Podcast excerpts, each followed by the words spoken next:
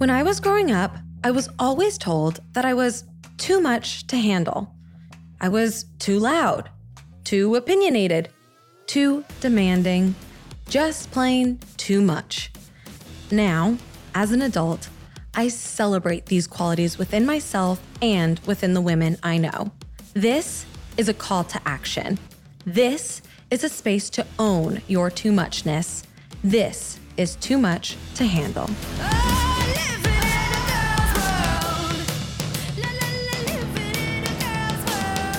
Hello, hello. Hannah Cranston here, and I have a super short episode for you.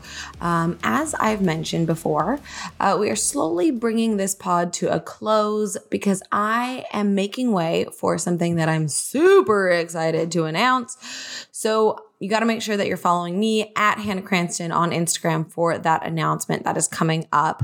Um, but I want you guys to keep listening through the end of this podcast because I have some amazing episodes with some amazing guests still coming your way. Um, so this episode is all about living more joyfully. Okay. Now, joy is actually, I just learned this. Um, but when I say it, it'll make sense. But joy is actually the hardest emotion for us to feel because it is so riddled with fear that we rarely truly feel true, true joy. So, I want to give you some tips today to make space for more joy in your life. But first, I want to give a shout out to our reviewer of the week, Zammy18. And Zammy18 said, just started listening to the pod. Trying to find good podcasts is hard, and this one hits the spot. Thank you, Sammy. That means so much to me. Um, yeah, I uh, have been just trying to bare my soul with this podcast. Um, and I love that you appreciate it. And I love that you guys have been listening to it. Um, and I'm excited to give you more of what you want and what you like in my next venture. So stay tuned for that.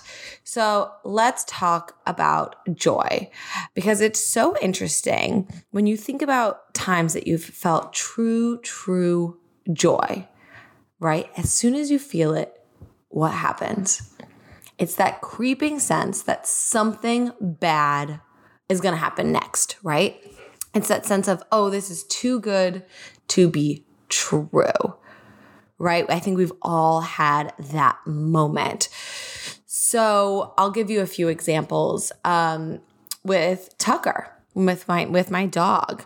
Um, I don't know if people have if you have a pet or if you have kids or just somebody in your life that you truly love. Tucker was my first real experience of like just opening all of these chambers of my heart that I did not know existed.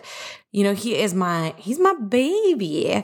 Um and so I would look at him when he was young and still to this day I will look at him and be like, "Shit, I love him so much."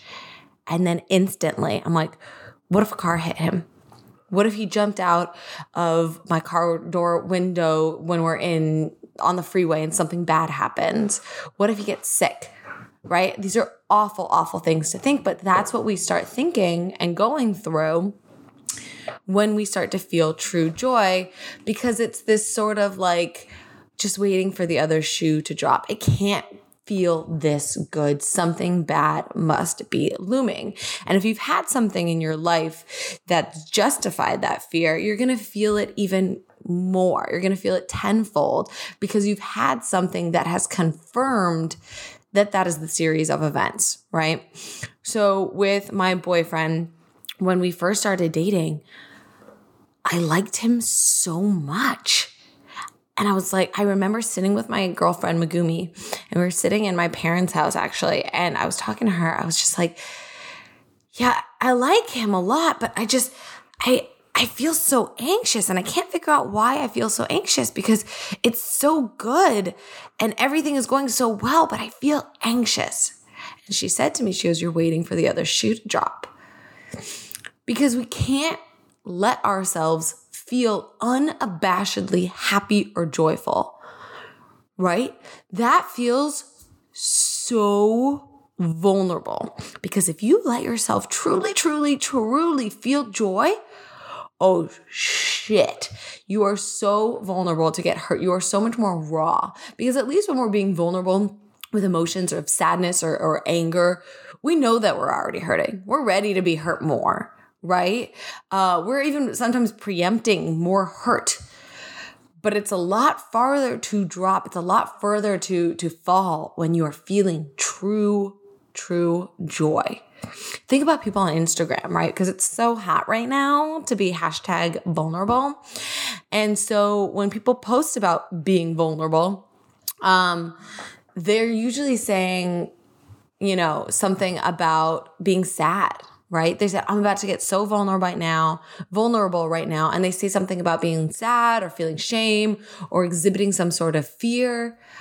It's never like, I'm about to be so vulnerable right now. I am so fucking happy. Uh, but that is a very vulnerable emotion, right? Even when we're smiling or laughing, it's hard to truly feel that joy, right? Because we're always preempting the next thing that's going to happen, whether it be negative or even just the end of that feeling of joy. So, the trick that I want to give you guys to feeling, to really, truly feeling joy is gratitude. Now, stay with me. It is about being legit in that moment and being like, wow, I am so grateful for this moment right here, right now. And that is flipping hard, okay? And it sounds woo woo, and maybe you don't fully believe it, but if you just say it to yourself, you are practicing. It's a practice. That's why they say practicing gratitude, because it is a process. So I'll give you a little example and kind of the reason that I wanted to get into this podcast. So um, one, I've been reading Brene Brown, so it is definitely on uh, you know, top of mind right now. But two, last night, uh, me and B, my boyfriend, were in the kitchen and it was nine. So obviously, I was heading to bed and he was uh, going into the office to do some more work. And for some reason, I was just in the mood and I put on a song that we both like and we just started dancing right there in the kitchen. And this is not us, guys. Like we're not that like cutesy couple that just like like yeah, let's just slow dance in the kitchen. No, just like 5 minutes before he was asking me about the Real Housewives reunion. So, this was a very different sort of night for us. And honestly, it made me so happy. I felt so much joy in that moment. And it could have been really easy for me to be like, well, just because we're doing this doesn't mean that we're not going to fight later this week. Or this is stupid. None of us can really dance. And we look like someone put a space between us and Jesus at an eighth grade dance. Seriously. But instead, I decided to be like, wow, I am so grateful for this moment right here, right now. This, this is special. And that was hard AF because I wanted to think about, oh, the dog still needs to go out and poop. And, uh, you know, we've never done this before. Maybe we'll never do this again. This is kind of embarrassing, whatever it may be. But I decided in that moment, again, because I'm reading Brene Brown right now, to be like, I feel so thankful for this moment right here, right now. And that's it. And sometimes it's really, really difficult to take yourself out because sometimes you're in, in, in, a hard situation. Maybe you know somebody that's not doing well with their health, but you want to savor those happy moments, right? Or maybe you're struggling financially, but want to feel joy, true joy, when you do splurge on a nice dinner or an experience or whatever. I want you guys to let yourself feel happy. It is one of the hardest emotions to feel. So if you feel it, fuck, just let yourself feel it and be grateful for it. And I know this word is thrown around a lot, right? Grateful, gratitude. But practicing gratitude can be as easy as saying, I am so thankful for this right now. You can you don't have to say it out loud. You can say it in your head. That is all it takes is that recognition. And maybe you're rolling your eyes right now and saying, easy for you to say, or whatever bullshit block you're trying to put up. But I would personally rather feel joy and practice gratitude, even if it seems soft or woo woo or whatever you're saying to yourself right now, than be miserable all the time. What about you? Let me know what you think at Hannah Cranston on Instagram. And I want to give you just a little bit of a reminder. Follow me there too so that you can see when I make the big announcement of what is coming next. But for now, we got some amazing episodes still coming your way, and we'll see you next Wednesday for Too Much to Handle. See you next week.